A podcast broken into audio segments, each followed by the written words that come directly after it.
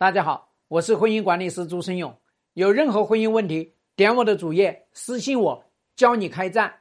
老公说他跟外面的人已经断了。到过年的时候呢，我带小孩子回了老家，他们两个人又联系了。啊，我们两个人昨天去民政局了啊，为你鼓个掌，为你喝个彩，我再为你们立个碑。哎呦，我的老天爷啊！你就因为这个事情要去离婚，那这个世界上多少人要离婚了？你自己要知道，你带小孩回老家，你就不能够跟你老公一起过年了？跟你老公过年就会死啊！真是奇怪呀！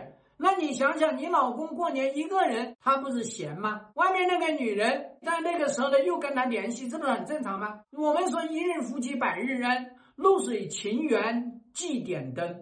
所以你没有去想一想，你老公跟人家也是露水夫妻一场啊，所以已经点了长明灯，你干嘛？你不把那个灯给他斩断，你还在那个地方呢给他留空隙。所以我们说呢，你去民政局，OK，我为你点赞，你给我下狠手，给我把离婚办掉，你能不能？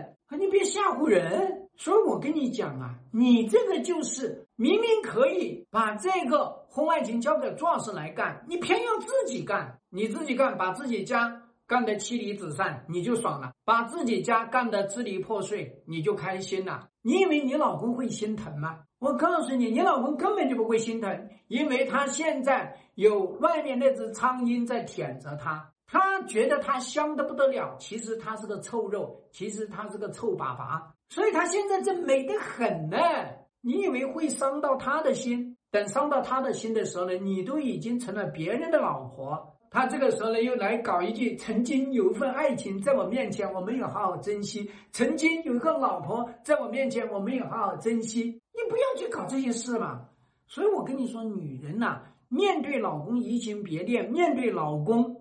去外面招苍蝇这件事情，永远要记住，你跟他全面开战，坚决开战就对了。希望对你的婚姻有所帮助。